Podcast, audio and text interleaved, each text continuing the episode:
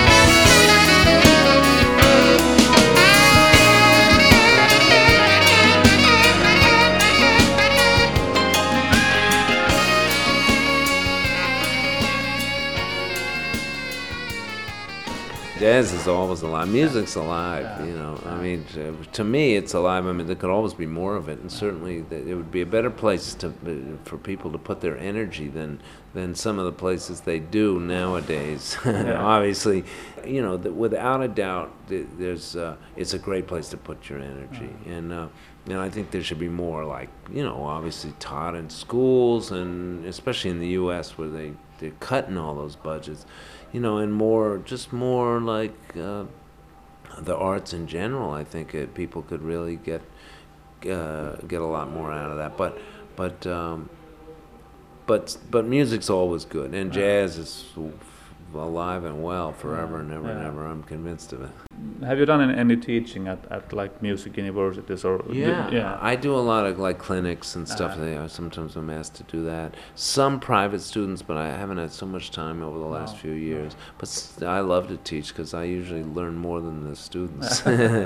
So you know, and some of them are really great players, and it's just nice to see people who are into music and try to kind of help them stay with it. You know, cause.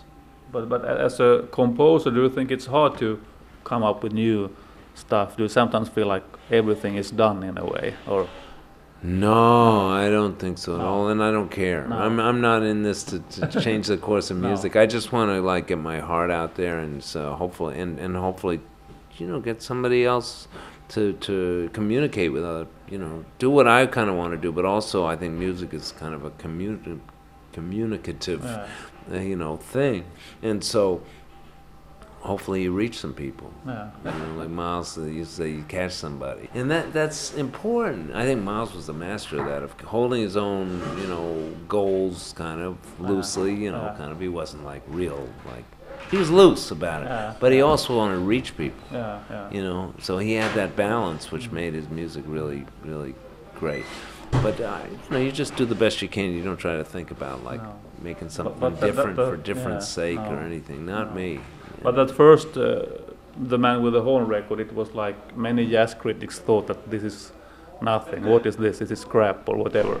Yeah, but jazz critics, I mean, they can say what they want. But a lot of those people have then gone back and heard different takes and different cuts on the record, some of which came out better than others. But it's still got an attitude. I mean, I got my own opinion. Jazz critics are just one person's, you know, opinion, and you can find some that didn't like it, some that did, some that compare with his earlier stuff.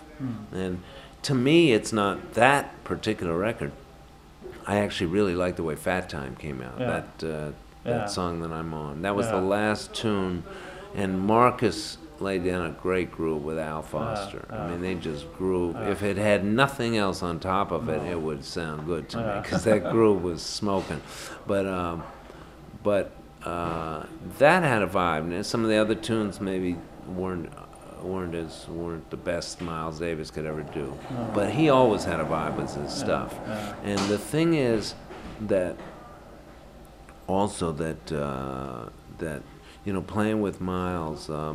You know, you kind of learned that sometimes he would just go for an attitude and try to go for it. And then it didn't have to be perfect, you know. He would just say, well, that's it, you know, and let it go. And just let it be whatever it is, and people would say whatever they wanted, you know. But he was into stuff. I mean, like, for me, some of his greatest stuff was, I loved his electric stuff. I thought there was some cool stuff that I got to play with him on, you know, and record with him. But for me personally, and this is just my personal opinion, some of his earlier stuff is the stuff that I'll listen to day in, day out, you know what I mean? And some of his playing at a certain time. I guess I include Bitches Brew with that, but I just heard it's hard to say with Miles because there's so much great stuff. I mean, I even heard some of the stuff with Liebman on it, Dave Liebman and Pete Cozy and Reggie Lucas. I remember hearing that band thinking, well, they're cool, but wow, it's too loud. It was loud as hell. Even for me, it was loud as hell. It was the loudest shit I'd ever heard in my life in a little club. And I didn't like it when I first heard it live, except Leaves. I thought Liebman was playing good. I didn't think Miles was playing so good. Then I heard a live tape of that band. Fucking knocked me out, man. It knocked me off. I mean, this was 30 years later, anyway. And it totally, you know, shit was killing. So you never know. with all due respect, I don't think they know enough to know what they're talking about a lot of times. And they tend to find that out, in my experience, 15 to 20 years later. They grow out of what they're doing. And they either tone down their judgment, because they go back and listen to stuff and say, man, I panned that record, and I'm now, today I like it. Or they realize that what they're doing in the first place was not really what they wanted to do. They weren't that serious in the first place about it. So. But do you think that Miles, in the end, that he went like too far to the commercial side, or do you think it was still great? I think it was still good. Yeah. Not as great as I say some of the stuff that I like, but there was always some greatness in it. Man, there was always a vibe in it, you know, or at least a couple cuts that were smoking. Yeah. I even liked Tutu, and that was very commercial in terms of much more so than the Man with the Horn in some ways, because there was some live, real live, you know, rough edges kind of playing on that. And then I did Star People with him, and We Want Miles. That was that live one. And there was a lot of real rough edges on some of those tunes, but you know, everything Miles did always had a vibe.